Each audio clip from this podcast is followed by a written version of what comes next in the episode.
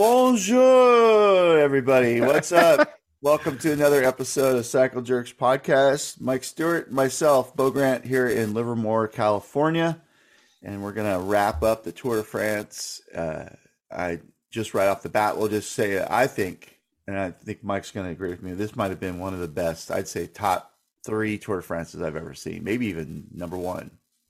Yeah, it was incredible, and yeah, so many stories to to touch on.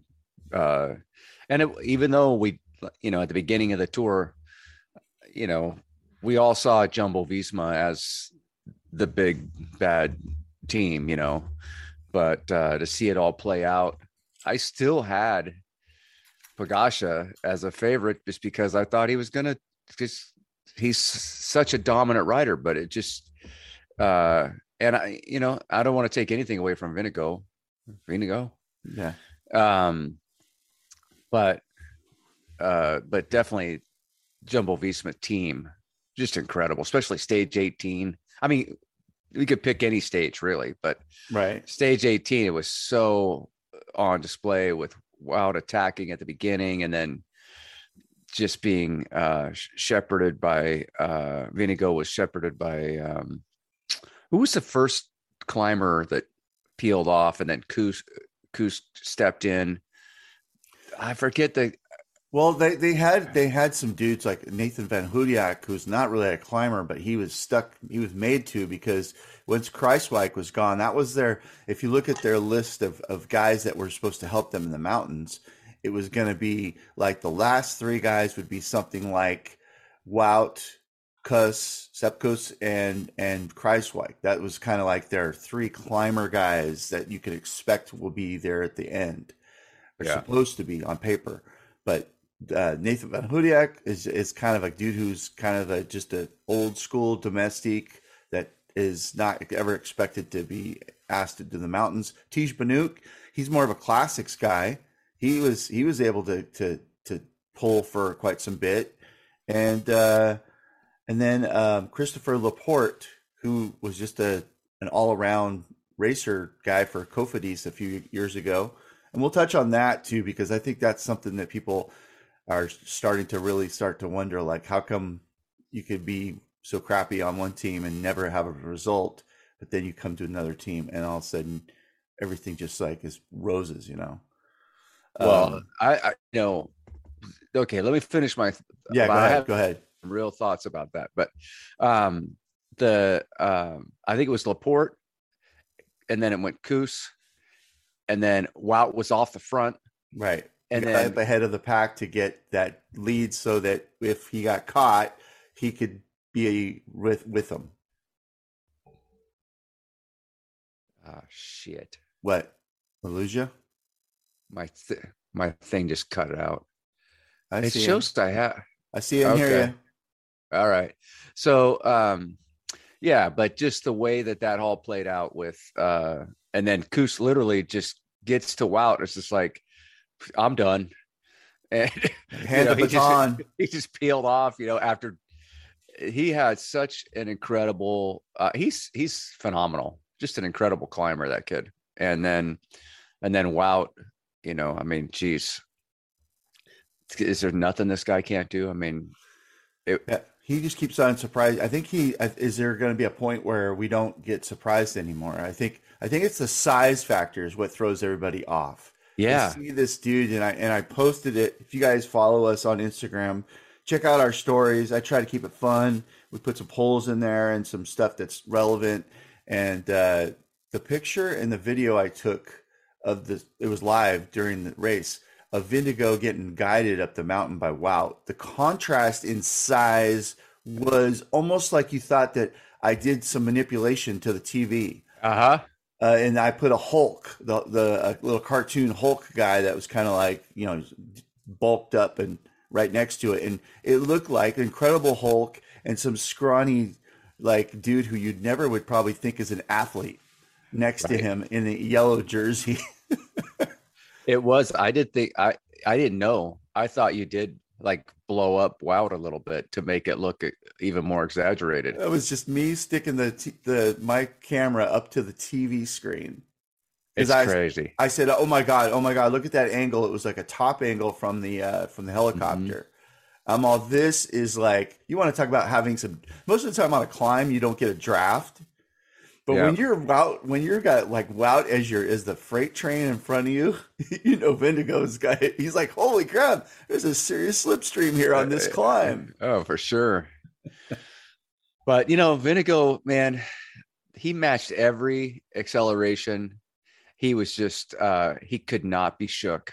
Yeah, And no matter how many attacks Tade kept slinging at him, uh some in some cases where he's all by himself and at other times he had help. But uh you, you know, you juxtapose that with uh Pogacar's you know, I mean, well, we had one, one. I mean, his team, he had a strong team for sure, but uh, nothing like Vinigo. Vinigo was just always protected, always had helpers, was always shielded. Um, it just seemed, you know, the plan, the execution, everything was just far superior from Visma than it was from uh, UAE right. and and UAE got hit early. They lost somebody early. You know that obviously impacted them, but uh, still, Well, yeah, that was going to be the X factor. And we talked about that very that our intro tour episode where we picked our winners.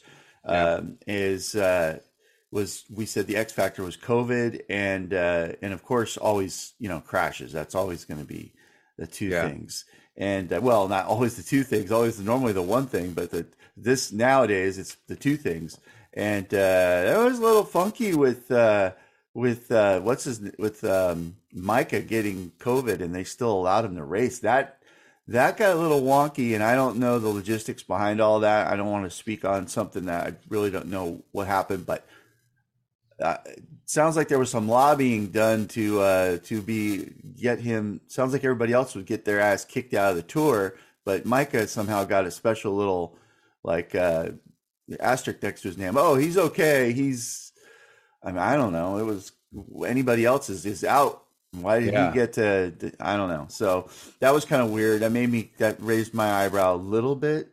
yeah, Um, but uh, as far as that goes, you know, so they started one by one dropping off when when uh, Pogacar. This was before like uh, the whole like stages in the Alps when when when uh, finally Vindigo took over the yellow jersey.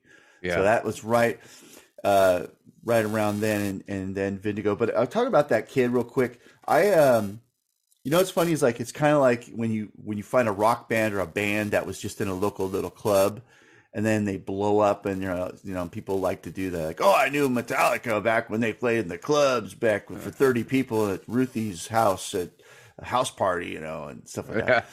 Well, this kid, I I saw him way before last year's tour. I think it was like a season or two earlier because Mike and I, well, we did this season play fantasy cycling, and last season, um, the fantasy fantasy sports is kind of goofy and kind of nerdy for so a lot of people are like, hey, sit there and, but it helps you follow people that maybe you didn't follow before. It kind of like gets you a little bit more invested into it. And he was, I was watching him not last season, but the season before, and I wasn't like too surprised at some of his results last year when he got second without like even being the leader. No, he came out of nowhere. Uh, Yeah. t- In, in, but if you looked at pro cycling stats for those stat geeks out there, you know I'm talking about.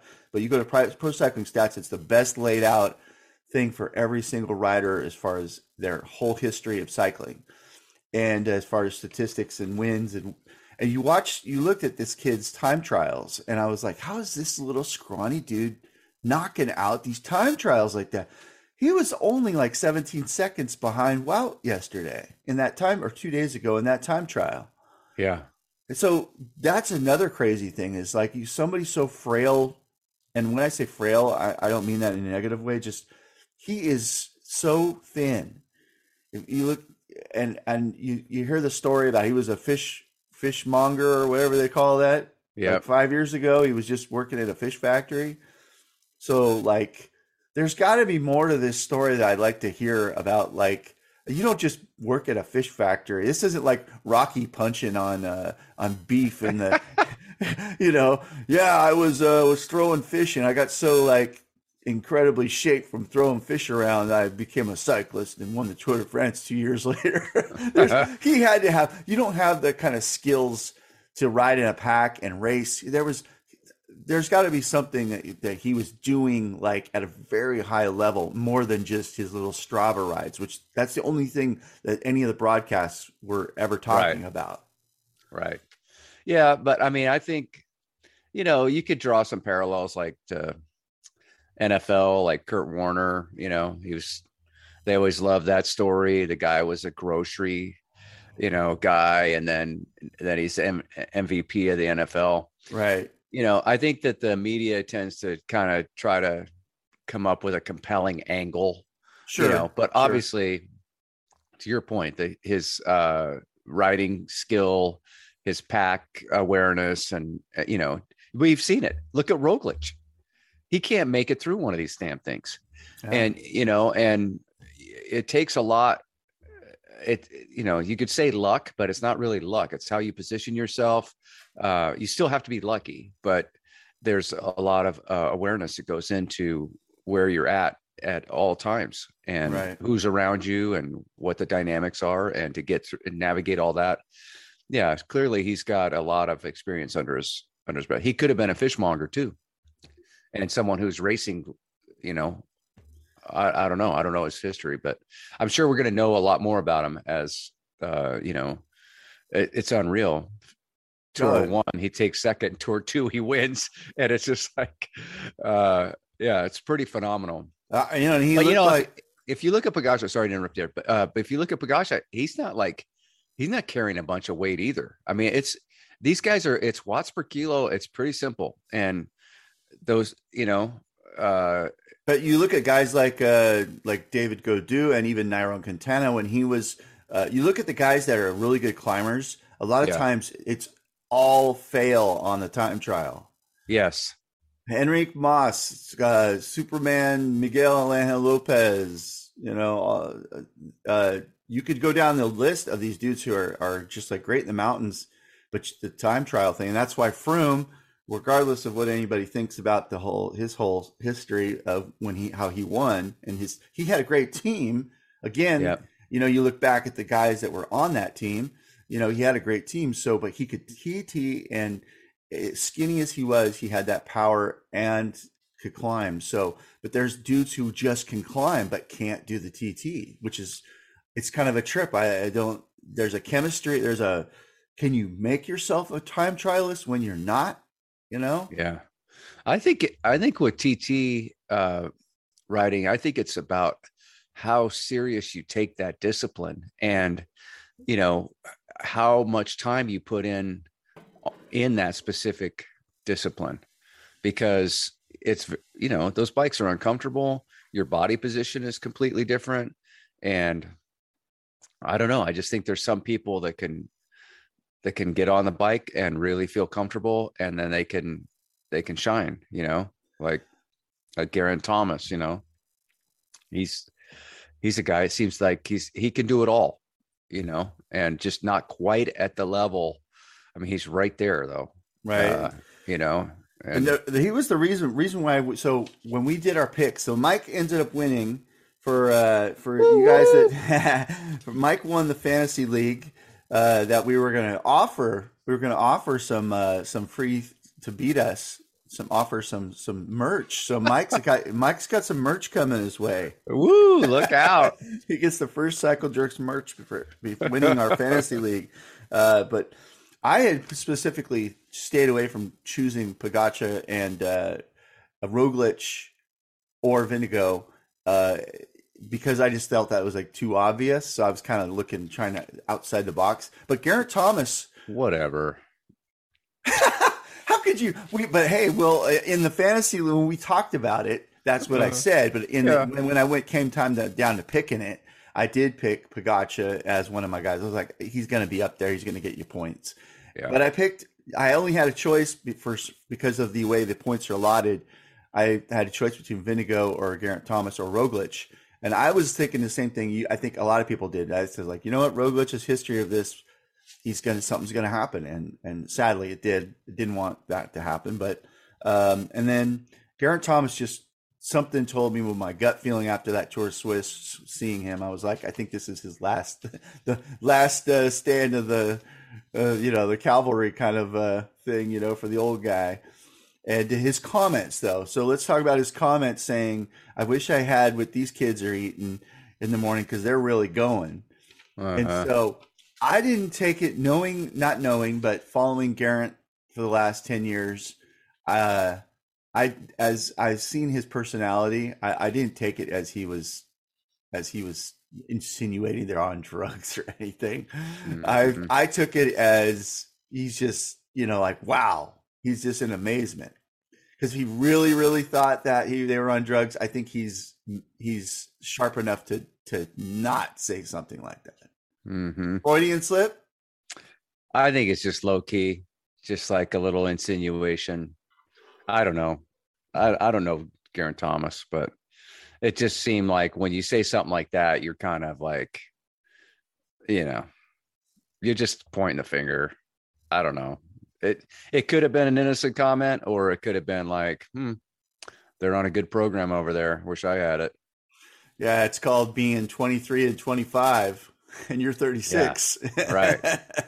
Yeah but historically you know it hasn't always been that way you know? it's, it's pretty rare. You think about all the riders anybody after 35 it starts to get dicey. You got to have so many factors work out to be yeah. you know and and that goes with a lot of sports you know, is for sure. Uh, locally, we've had you know baseball players that were have a career year 36 35 but then all of a sudden it just womp you know they can't keep up that. Um it's just father time. But uh so so yeah but let's talk about a little bit of Tade and how he how he raced. Um, a lot of people were making it out to be like you know the attacking Tade and you can't you can't knock him for so so I'm going to go ahead and I guess you want to call it knock them a little bit. And here I am, armchair quarterback, sitting on the sitting there at six thirty in the morning, you know, judging some badass twenty three year old. Uh-huh. Um, but hey, that's what we do. Um, I think he chose weird places to attack at times. So anybody out there listening knows the, the term burning matches and I felt like there was times that he burnt matches in places that just were minimal gains, if anything. You know, there'd be like the top of a climb coming, and it's like going to be a downhill for the next, you know, twenty minutes because it's a long ass descent. And he all said, "I'm going to go for it and take off with like 100 meters, 300 meters left in a in a climb." When it's at most he's going to get is a couple, two, three seconds at the top. It's not going to lead to anything substantial on the downhill, but he just went ahead and blew himself up like it that was the finish line of the race. So I understand all the attacks he he had to counterattack in that one stage on uh, the day before Alpe d'Huez. The up that was an amazing up the uh, I think that was the Planche uh, de Belfi, Super Belfi, uh, maybe it was. And he was getting attacked left and right by Roglic, and even though Roglic had a separated arm, and you had all these different guys, and he had to keep following these attacks. Well, Roglic was so far behind in the standings, and he was damaged. It was like, why are you tra- chasing after him? And there, it got to be the point where he was almost doing it like, I'm young, I'm defiant. You ain't gonna attack me. I'm gonna get right back on you. And then he paid for it with the very end when Vingegaard took off and left him in the dust on that uh, on that climb. Yeah, I mean, I think that um, it's easy to second guess, you know, when he doesn't have results, but you know, it, it, it either works or it doesn't. And so, like in that moment, uh, particularly at the top of the climb, you know, if that works, and then he's able to separate uh, on the descent, you know, keep the separation on the descent. You have so you know, people working hard trying to catch them, and then maybe you end up, you know, off the front soloing, um, and and it, and it looks like a genius move, you know, but uh, the fact that it didn't work, then it's like, what are you doing, you know? Right. That was like, uh, you know, I, and the likelihood of that working, I agree. The the likelihood of that working is probably slim to none. But he probably has a career of making slim to none moves and that him worked every time. Yeah. yeah that make him work and so that drives your just thought process And you're 23. yeah yeah or you could have somebody in the team car in your ear saying this is it let's just you know See, I don't think he got did. the I- legs go for it I, I, I don't can't confirm this, but I got a feeling he's kind of allowed to, to freewheel. And I'm sure I'm sure he's probably got somebody in the car with him saying, "This is you know the gen- general. Hey, you know, hold back, take it easy. Let the let so and so pull. Let let so and so." And there was times that just he would make these maneuvers and he, he would attack. Now I understand when he was down to Vindigo by two and a half minutes, he was trying to make something happen yeah and seeing he was and, and Vindigo would just get on his wheel and be like, ah, no, you ain't going nowhere. And uh and then he'd kind of after a little bit pull up and look to him and then side to side they'd look at each other and say a couple words and stuff. I did dig I did I, I I'm gonna say this because I, I get I get really emotional at weird times sometimes. We talked about the crying thing. Uh I almost shed a tear when I was watching it live when when uh, they were going down that descent and uh, and Pogacar lost it and and and crashed and he luckily he didn't crash hard and Yeah. I saw Vindigo look back at him and then I, I'm all he's gonna hold up and wait for him he's gonna hold up and then I had a flashback to when when freaking uh, when Andy Schleck dropped his chain shifting and uh, old uh, what's his name um, who was uh, the one that Uh, guy Lance hated on? Contador. Contador took off and took took off on that one one thing and oh I didn't know he dropped his chain he knew Uh-huh. exactly what was going on so Right. I I had kind of a flashback to that and I'm all I know it's not the same thing it's a different circumstance but I was thinking of the sportsmanship aspect of the yellow jersey sitting up and going okay I'm gonna wait for him it's not cool to you know and he totally Yeah. was on the brakes and Yeah. then they and then Pogacar comes next to him and says, "Thanks, dude," and gives him a little fist bump and and gets in front of him. And I was like, that right there was I I loved that. It was natural. There was no stage, nothing. That was two dudes that totally respect each other, young cats that we're going to be seeing for years to come. Yeah. No, it was it was awesome. Um I don't know if you saw if you noticed, but right before it was like right as the camera picked up Vinigo, he was looking over his shoulder and he it looked like he almost went down while he was waiting for Pogacar. Like he looked over his shoulder and it seemed like he had to react real quick. Oh, it's momentum, or he just did. He did. Yeah, I think it was like a corner. It was Yeah. in a corner as uh, Pogacar came around, and I think he just maybe like swung a little wide on the corner and had to react. But yeah, no, I completely agree. Uh, you know, for being such a young young competitor, uh, just the composure and the the class, the guy. You know, it's great to see someone like that has those kind of standards succeed. You know, right, right. yeah. And even the, you know, being a teammate, you know, I think uh, Wout would tell you that, uh, you know, he, Vinegar is a great teammate. And you could, there were a couple times during the, I mean, wow, you could see how it's invested. I mean, everybody on the team is obviously invested in Vinigo, but you can see uh, on that TT, and I don't know, like I was kind of thinking maybe he pulled up a little bit on that TT, Hmm. you know, to give Wout the victory. I don't, I don't know. I don't know if that was the case or not, but um, Well, he overcooked it on that turn and it almost crashed. yeah, yeah, yeah. So that probably like, That might have. What Uh, what let am I doing? Let yeah, me uh, back up. You, you don't need to try to win and take chances unnecessarily. right. Yeah. You got this in the bag. and then too just him seeing him celebrate with his family and you know he just seems like a really well-grounded uh you know I feel- person in general I feel like both him and Pogacar, uh, even though they're they're they've been in the game and stuff, I don't think. I think they're they're young and they've got still a naive mm-hmm. thing about the, them right now. I Mhm. think that they have not been. You look at how much Sagan was a showman early on, and he was winning and having fun. And I think he got. I don't want to say got Hollywood because sure it's not Hollywood he was attracted to, but he does like California though. Uh, is he kind of like I want to say the, the probably started living the life a little bit, a young single yeah. guy, and just uh, maybe cycling started to to drop off a little bit. Whereas Wout, not Pogacar, but well, he's got a girlfriend, but um, Wout and Vingegaard both have kids and they're married, and you know they're probably not married to the most uh, like they're like the most famous star in Belgium and in and Denmark. Right. You know, they're just like some dudes that are just like love cycling and and and and they have they aren't driven yet. Hopefully, that won't ever happen. Is just driven by the the money and the it's you could tell it's like they probably be doing this this for and and they're making good money. I don't know what Jonas makes, but you know, Wout's sponsored by Red Bull and everything. Yeah. So you know, just they seem a little more pure, and yeah. um, some, there's something about them that, that they haven't been tarnished by the sport. They haven't been in the sport long enough to see its ugliness.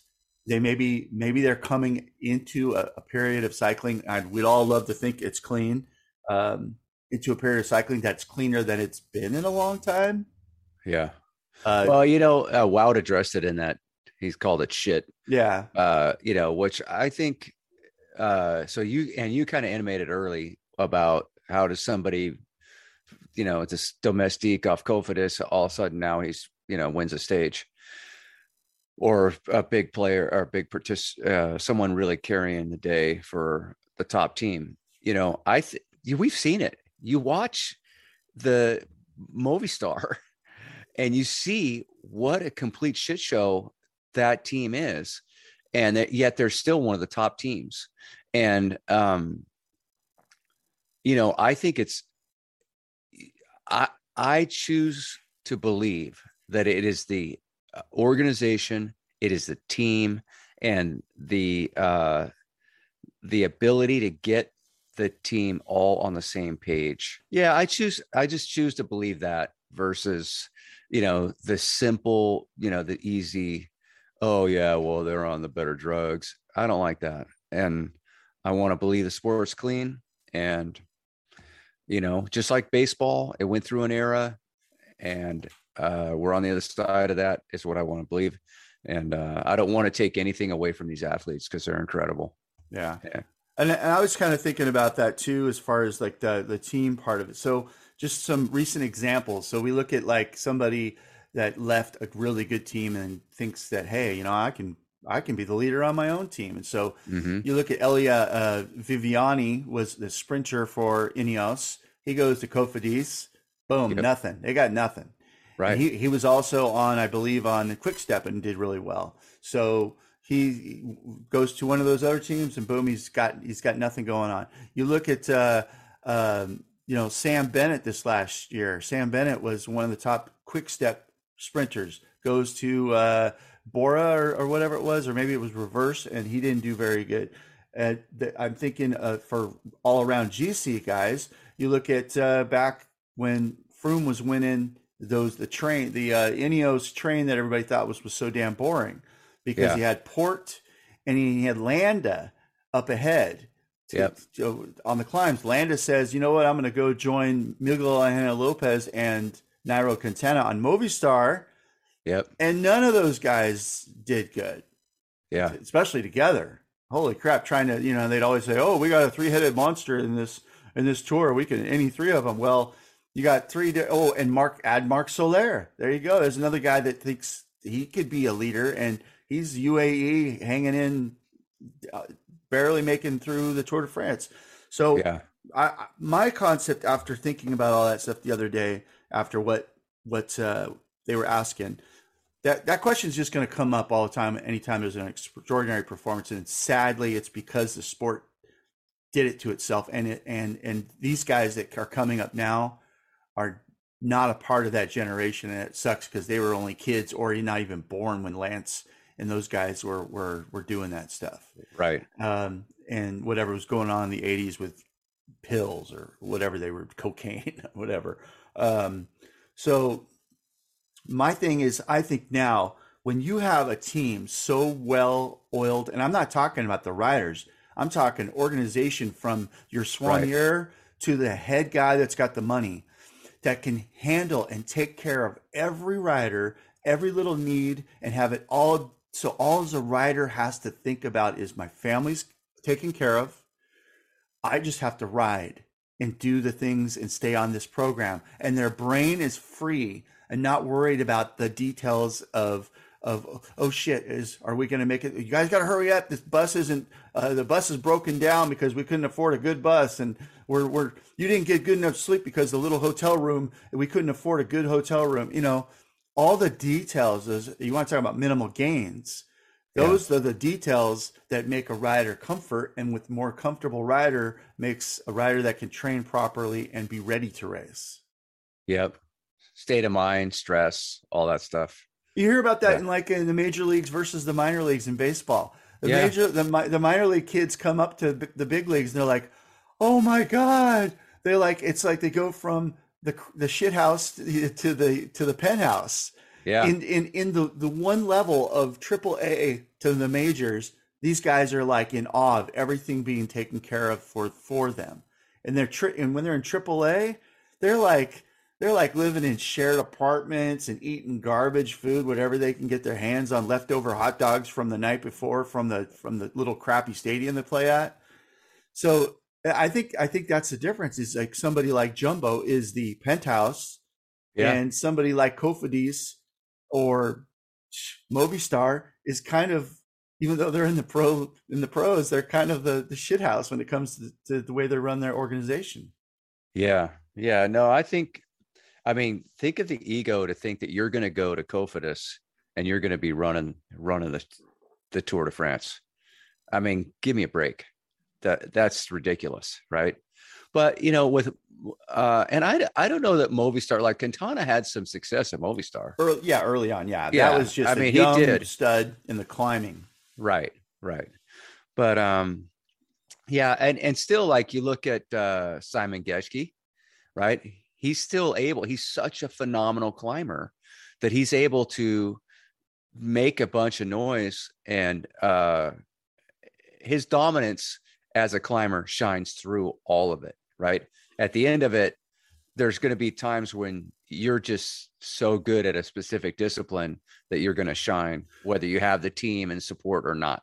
Well, and but that, but but him, and I don't want to say anything negative about him, but I mean, he's taking off on breakaways that nobody cared about, and getting all these racking up points on mountains that didn't. When it came to the big, the Hautacam and the Alpe d'Huez and all them, he was he was nowhere to be found. That's true. So yeah. he, in fact, he was well, gifted, strategy. He was, he was gifted. He just wanted that. That's the that's the one jersey of the four jerseys that I think needs to be retooled, because I feel like if you can't hang and you can't get in the top twenty on a big mountain stage, and you're winning the polka dot jersey, if you're if you're finishing with the, the all the, the rest of the guys who aren't even climbers and you, you just you just shot your wad in the first half to get a bunch of points and they said okay i'm just going to sit back and i don't know. Something about the polka dot jersey is needs to be redone the way it's set up and because over the last like you look at the last 10 years of whoever wins a polka dot if it's not the, the leader of the winner of the Tour de France or somebody in the top four, it's always some dude that just took off,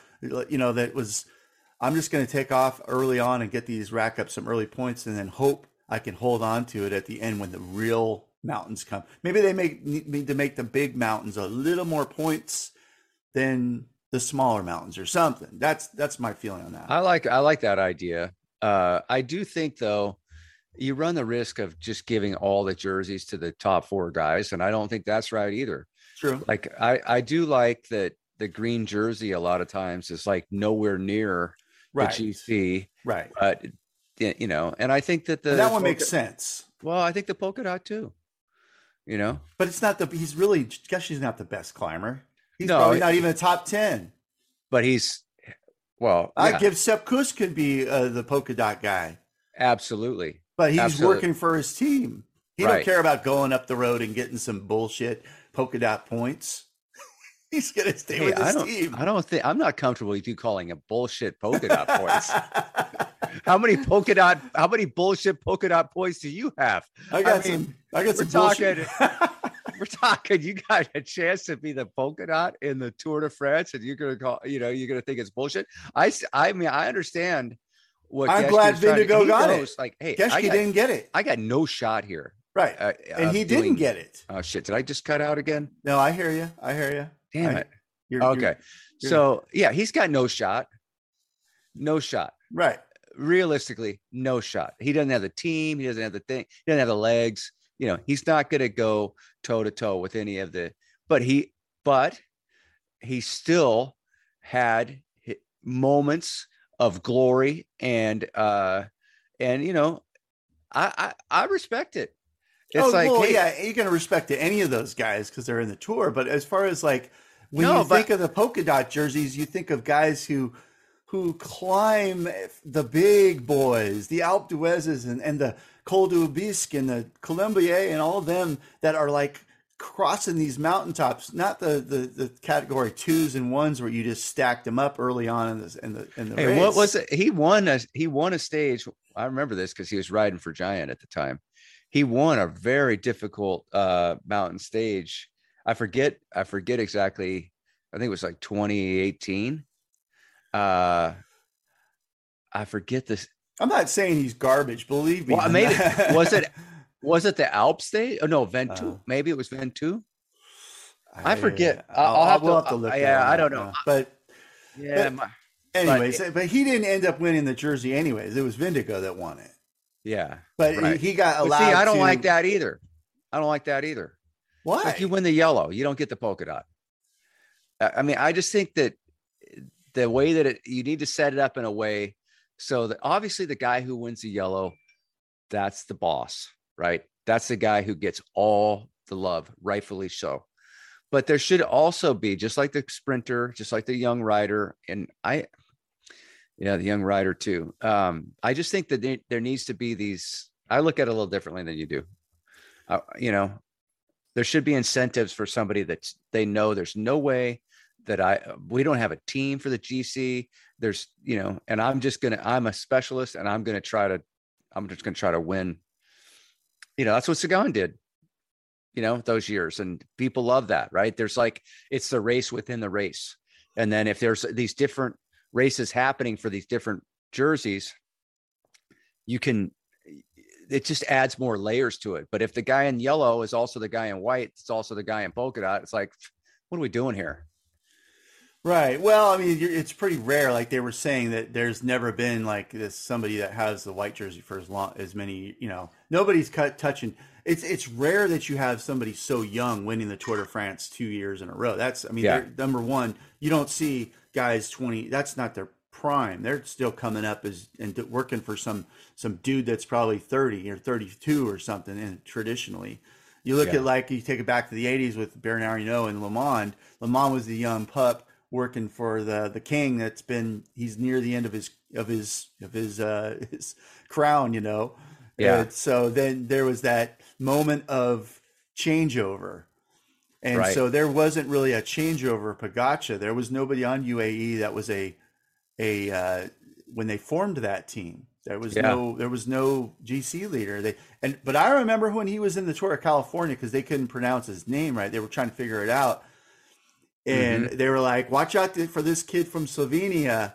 And I remember Bob Roll Right. talking about him, and so that was that's really sad that Tour of California is not here anymore because that has become. You look at all the team, the guys that have won that Oh yeah, they were that was launching points for Bernal and Alaphilippe and Sagan. And you look at some of the studs that came over and won that race, and they ended up going on to bigger things. And I'm, I'm really, it's really was kind of like a a precursor to what could be. And when Bernal won, he had just won the Tour of California convincingly, and everybody said, "Well, this is going to be Chris Froome's, you know, right hand man or Geraint Thomas's right hand man or whatever."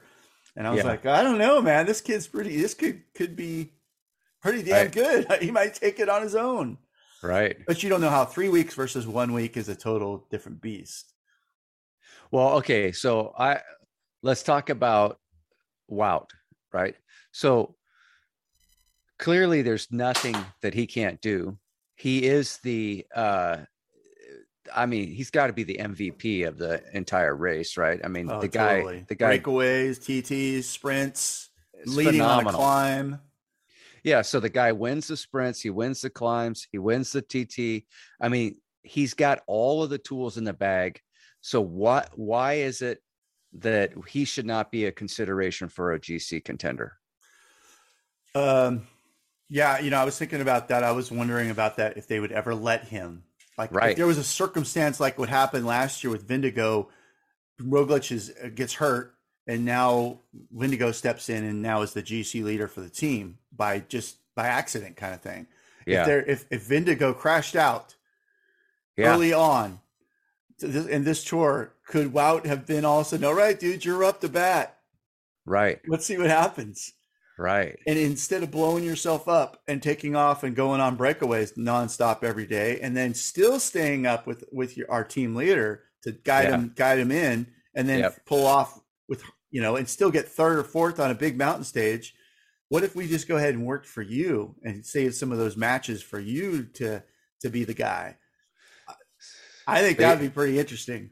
So you could see where it's so tempting, right? Because here you have the embarrassment of riches with Jumbo Visma.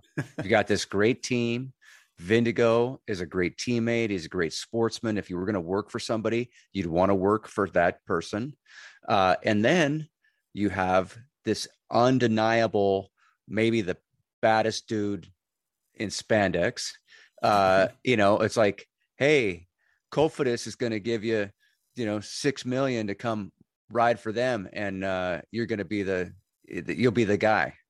So you could see the uh, how tempting it is, right? Oh, throw some of- crazy amount of money at him or something. You're saying, yeah, yeah, like some yeah. the, the the biggest amount contract. Some like you see these crazy NBA contracts, you know, or Yeah. or whatever, like 400 baseball, 440 million for 10 years. You know, you're just like, what? yeah. So so yeah, I could see. I could.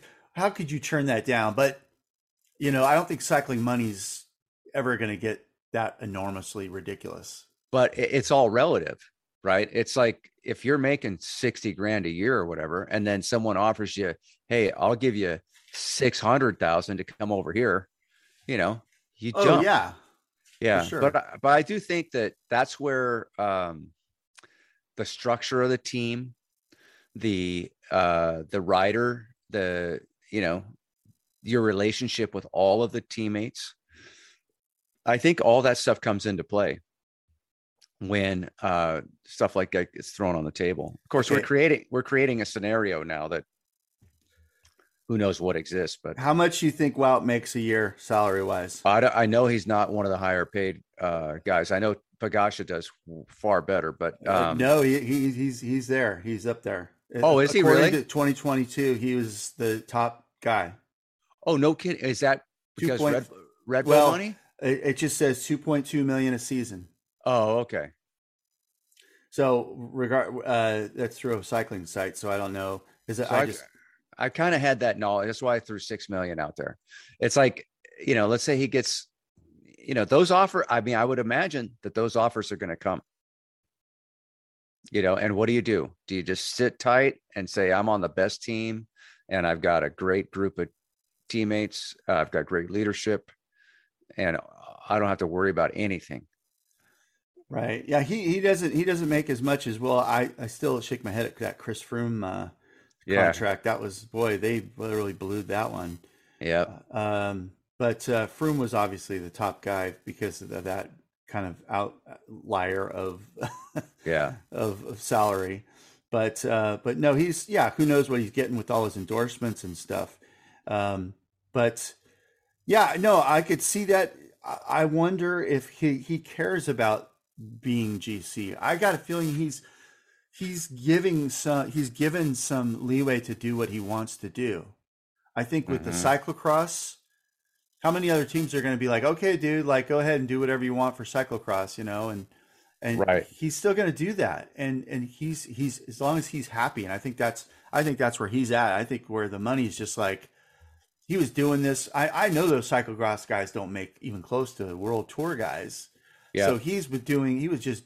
He's been constantly living a good life. You know, a, he's not going hungry anytime soon.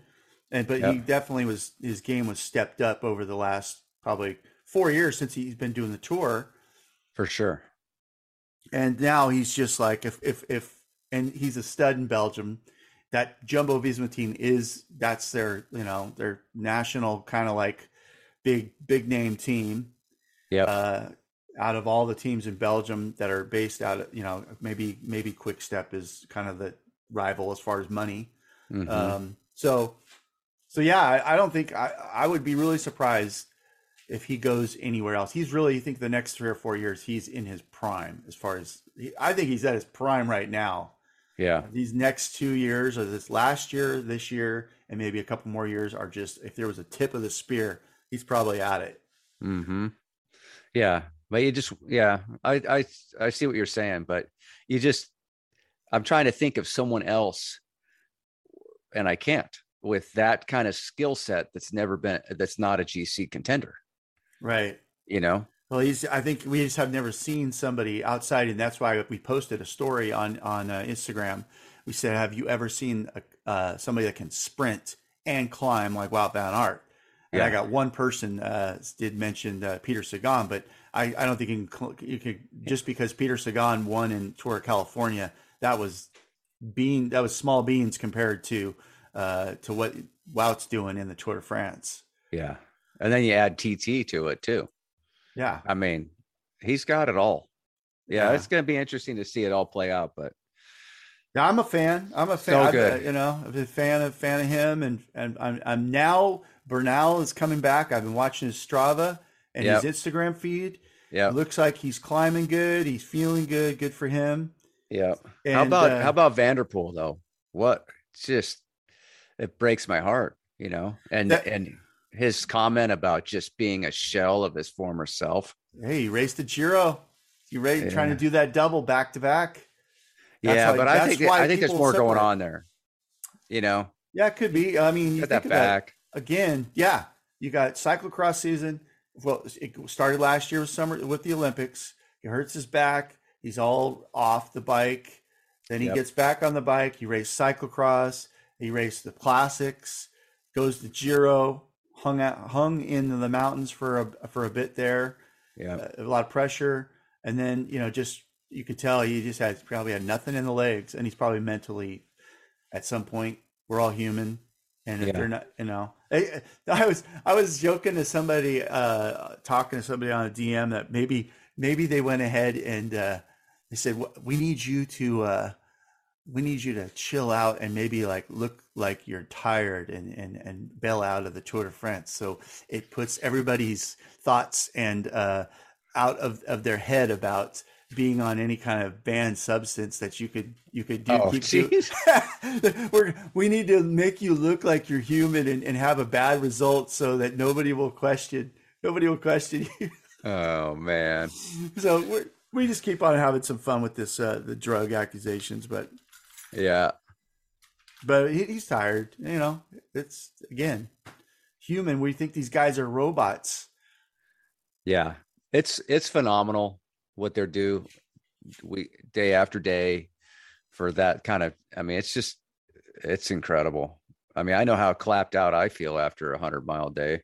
and I'm not, you know, I mean, obviously I'm an old dude, but I've been doing a long time and to string though that many days together and at the level, it's just insane when you think about it.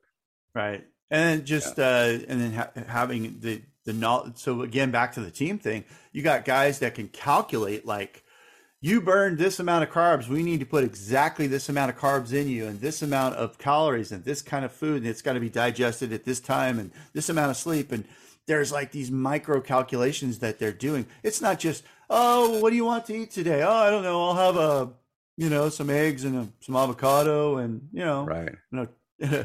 Especially this year with as hot as it was, you know, Oh yeah, uh, puts the- extra strain on everything. Those poor Yeah. guys. Yeah. So yeah, good good stuff. Good tour, fun.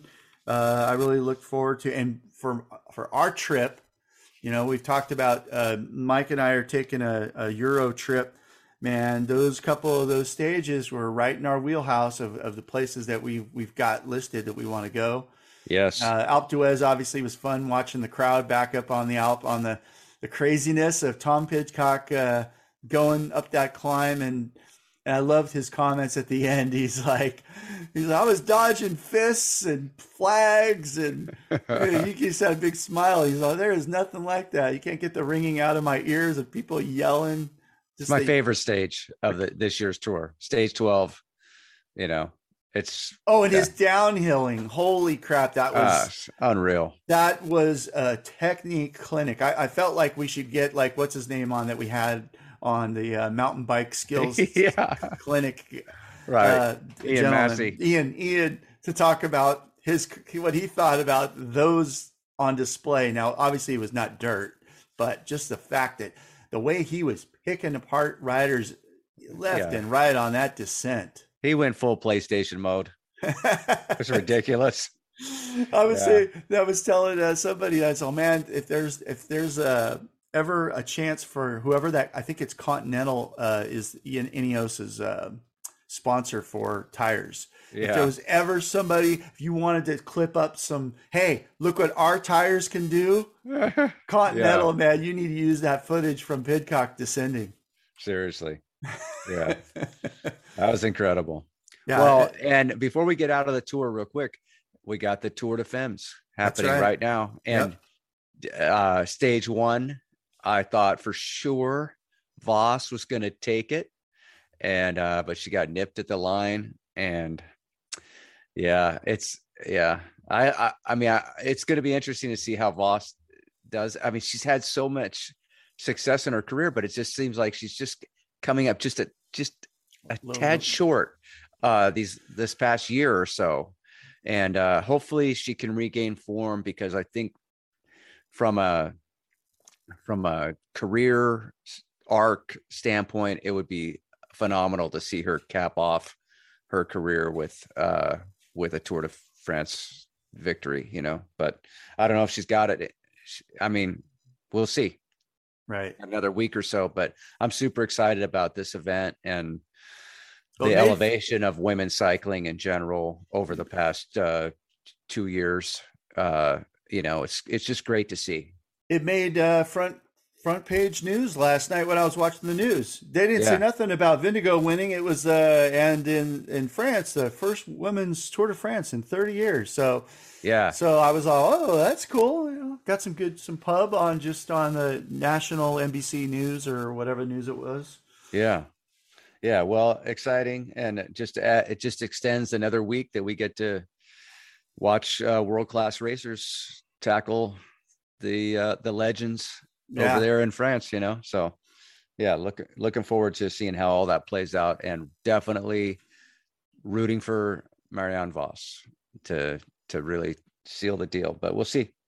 Yeah, I, I got to be honest with you. I don't know a lot of the women. Um, I know probably like five or six that I've heard their names a lot, and when I have watched mm-hmm. women's uh, racing, I enjoy it. I definitely, uh, I'm kind of like you know in awe of their of their ability as as well. But it's it's always been that's always been a hard sell for whatever reason, and I think it's women's sports in general. It's they've come a long way, whether it's women's soccer.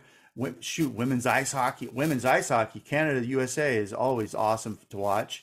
Yeah. Um, so yeah, they've come a long way, but and but like they still are missing the mark as far as advertising. And I know that's a money thing, and and to get get the get it out there of some faces and some some personalities or something to grab people a little bit more than just a bunch of ladies racing really riding their bikes really fast as it's yeah. we know as cyclists that it's way more than that uh, but yeah. same thing with NBA. Well, what's always been the thing with the women's NBA problem is, oh, well, they can't dunk and they can't. Well, look how good they are as far as like team passing and and and and because they can't do the physicality part of, it, of the dunking and all that, so yeah. they make up for it in other things. But no, I, I really, yeah, I hope, I hope, because it's been a long time.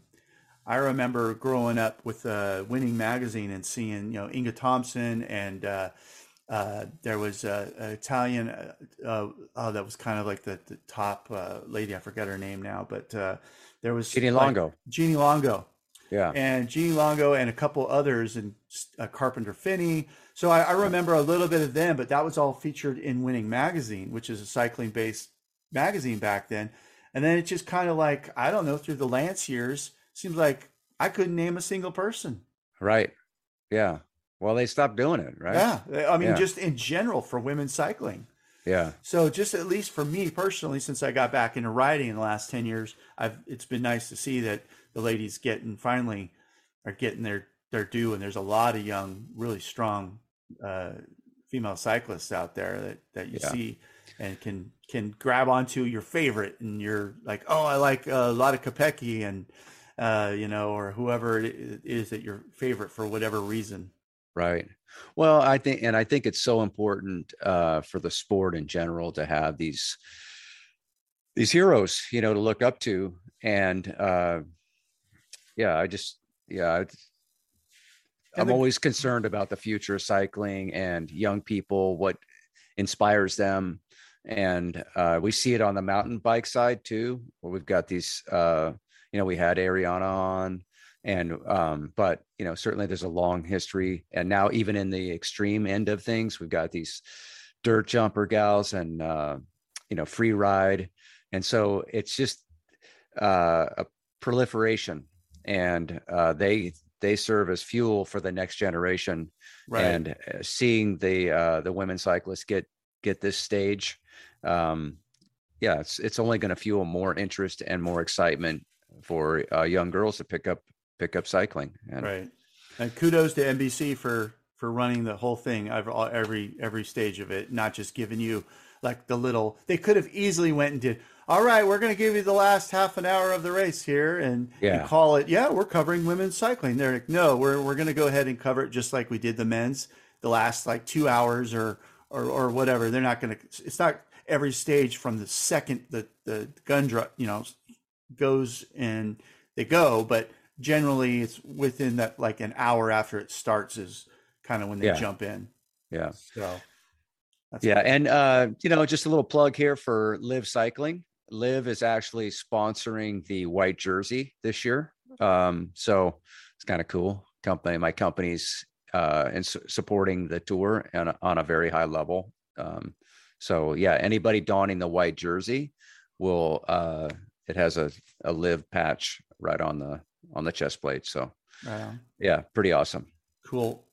cool. All right. uh, spe- hey, speaking of uh, France and our trip, I mean, we're kind of going back and forth between the tour and our trip, uh, but our trip is coming up. And have you started taking any of your language lessons yet, Bo? I have not, but I, I, no, I haven't. Okay. I have not taken my language lessons. You know, it's funny is like, cause like I was, uh, my family's from Portugal and, uh, my in-laws, and they were over last night showing me pictures from their trip to, from, uh, they went back to the Azores and, uh, so I was reading, I was reading some of the things, trying to pronounce things in, in Portuguese and, you know, they were correcting me left and right, left and right.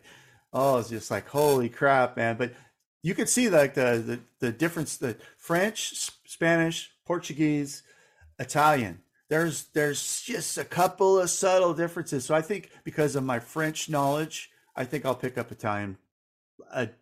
That'll be doable. If vegan cyclist can go over there and communicate and, and get what he needs done, I'll, I think I can do a, a step up from, from that. Okay. I think you're setting your bar way too low, first of all.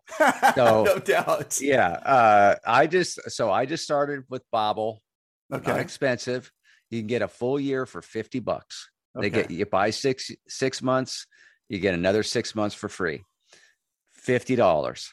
So I just started my first uh my first lesson and uh, I went through I blew through all of the phase one and uh on to phase two. And uh I think I mean I'm doing I'm pretty happy with it. Like the way that it teaches you. Uh I like the format and yeah, I'm learning French. All right, all right. Well, Yes. well there's going to be some. Uh, uh, we'll have to ask you some cr- questions in French at the beginning Mm-hmm. of the show and see if you know what the hell I'm saying and can answer me. I don't think I'm there yet, but I do like uh, one of the first words, bonjour, and then uh, salut, um, enchante. You know, I mean, I could go on and on, but uh, it's cool. I'm learning it, and it's it's so funny because I was telling my wife about it. There's a woman's voice, and she sounds so cool, right? She Right, sounds right, right. very, and then there's a man. The man sounds like a jerk. like uh, how are you is seva, right? So the uh the man just like seva. It's just so you know where she where she's like seva, you know, and, and he's seva. You know, it's just like it's so funny how you know how we always think the French are talking down to us. I feel like this guy's kind of talking down. he probably yeah. He's like, I don't want to do this. He's sitting there. Mm-hmm. He's I gotta speak this. uh Uh, he's half he's he's half-assing it and the and the chick is like all into being like yeah i'm teaching people how to speak my language and this guy's like uh stupid americans i gotta tell you to teach them how to speak french well, I and I've got my earbuds in, and I'm you know I'm kind of repeating this little thing, and so I I'm uh, my wife just happened to walk by. I'm like, Enchanté, je m'appelle Miguel, and she's like, just give me the side eye, you know. you know i gotta uh, i gotta wonder though sometimes these things like okay first of all i don't remember in my french class ever having to say enchanté Enchanté is pleased to meet you. Yeah, I've never. That was never that that was never used by my French teacher. So Okay. you got to wonder if things get dated. Like if you're saying like something, if you if, if if like if I took a book that's from 1970s and learned it, would I be saying phrases that were old 70s phrases that nobody uses now? Like uh, French fries are des frites. So if I ask for uh, je m'appelle the frites, they'd be like, "What the fuck's a frite?" You Mhm. know? You know And they- why are you calling yourself a freet? Because you just said I'm- my I'm- name is i the got you. freet. i am a french fry. Uh, there you go. see look at So- you you learned already. You learned. Oh yeah, I'm telling you. good for on you. Shante, I I feel like I'm Babbel's freak. really really current because it is an app based right. platform, and I do feel you know like they they had these people they create these scenarios, like you get on the train, and then you sit next to somebody, and you then you realize oh hey, you introduce yourself, you know, and they say enchanté, je m'appelle Miguel, and she said oh enchanté. are you going with miguel? Is that you're going with? I have no idea. you got michael. Just michael or mike. They, they don't you don't have to say it in french because your name's Oh, Hey, right now, Miguel. maybe I go- Maybe I go Michelle. Michel. My alter ego. I'll start wearing halter tops. See now, me, uh, I, I I'm Bo, and what sucks about that is, you know what Bo means in French? I don't. It means good looking. Whoa, look out. So, well, that's where you say Je suis beau. That's uh and they'd be like, they're like, fuck, that I am good looking. This this mother, this mother's a, a, a pretty That's right. conceited, seated American. He's Yeah. calling himself good looking right off the bat. Yeah, I'm not even going to introduce myself. I'm just going to tell you, I am good looking. no, no, no, no, no, no, no, Yeah. really, really. Bo. Je, je m'appelle. That's what you say. That's right. My name is. My name is Bo. So I ha- also happen to just suis. Part of it too. That's Yeah. right, right. I am and my name. Yeah. Yeah, good, good for you already picking up. Some So stuff. yeah. I, I think so, speaking it is easy for me has always been easier. I can read it, I can speak it, but when they talk back, it starts to be blah, blah, blah, blah, to me. Right. And that's like, oh, what did you Well, say? There is a and there is some of that that happens because they start blurting sentences off so uh they'll speak back and forth and you only know some of the words Right. but then they do uh you have to spell it too which i like that part of it so uh yeah the alphabet. i'm very uh i'm impressed so far Good, good. i feel like i picked cool. i was on it maybe 15 minutes and picked up a bunch of stuff just straight away so Right on. There you go. Maybe we'll get a sponsor by Babbel. Babble Babbel.com. Check Yeah. them out. but anyways, uh, we'll we'll end it there. Get get off to work. So, uh, Right good on. good Tour de France and uh, Maybe good the stuff best. from- yep, possibly possibly one of the best ones ever. And uh, look forward to see. I I'm ho- hoping that they design I, I know they've already probably got the courses already designed right now. They they don't design it like from here on out, but I sure Yeah. hope that they have some stages that that we just are like going to be watching Bernal, maybe Roglic is a super domestic uh, with Vingegaard. And he's got to be the you know you you don't just have Roglic all of a sudden become the leader when Vingegaard just won the Tour. So he's Yeah. now he's going to be the guy doing Giro and Tour of uh just Vuelta, which he's had great success in. Mhm. So Vingegaard well, maybe they'll have a super domestic Roglic, you know, and then you can have a one-two attack on the climbs, and you got Bernal. Well, he's still he's still got to prove that he can get through it. yeah, yeah, Bernal know? and Pidcock together. Yeah. and Pidcock's got a year under his belt. You think Uh, Bernal will be back to Tour de France uh, form? I I don't know why, but I think he's I think he's on track Yeah, just from watching his Strava and his Instagram. Uh, I've always admired him. He's one of my favorites. guys, thanks for listening, everybody. We'll see you next week.